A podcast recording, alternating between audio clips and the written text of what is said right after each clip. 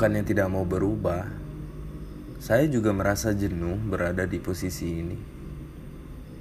Bukan sekali dua kali saja saya ingin keluar dari zona manusia non-produktif ini.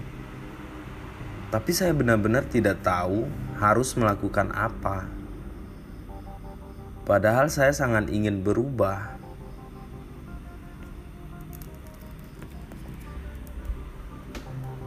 Tidak usah terlalu banyak berpikir tentang ini dan itu.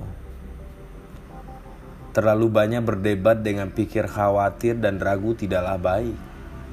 Mulailah berubah dengan sesuatu yang bisa kamu lakukan. Jangan ragu. Mari pelan-pelan berjalan. Jangan biarkan harimu hanya berlalu seperti itu.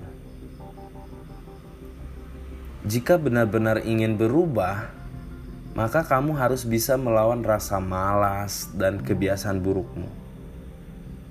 Oh ya, by the way, semua akan terasa lebih ringan jika kita meminta pertolongan Tuhan.